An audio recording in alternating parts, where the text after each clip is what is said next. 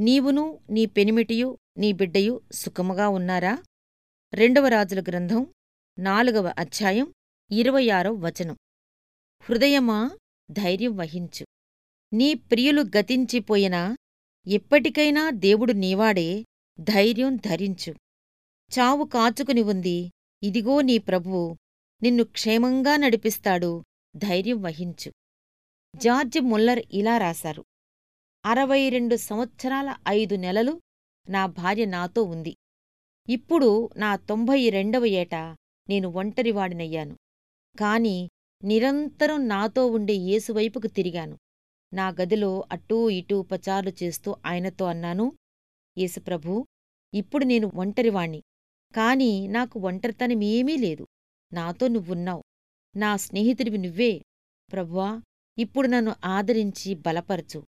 అవసరమని నీకు తోచిన వాటన్నిటినీ ఈ దీనసేవకుడికి అనుగ్రహించు. యేసు ప్రభువు అవసరాల్లోనూ అలవాట్లోనూ మన స్నేహితుడని మనకి నిర్ధారణ అయ్యేదాకా తృప్తి చెందకూడదు. శ్రమల్లో మనకి విధేయత ఉంటే అవి మనకు హాని చెయ్యవు. చలి ప్రదేశాల్లో ఉష్ణోగ్రత బాగా తగ్గిపోయినప్పుడు చెట్ల కొమ్మల మీద ఐస్లాగా తయారై ఆ బరువుకు కొన్ని కొమ్మలు విరిగిపోతుంటాయి.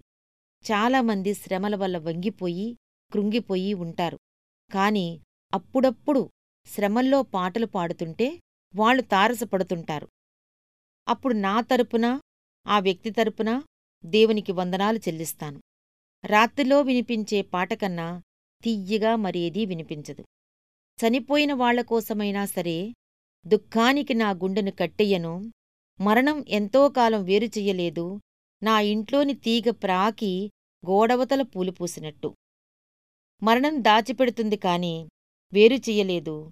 చనిపోయిన నువ్వు క్రీస్తుకి ఆవలివైపున క్రీస్తుతో ఉన్నావు. క్రీస్తు నాతో ఉన్నాడు. ఇప్పుడు క్రీస్తులో మనమొకటే.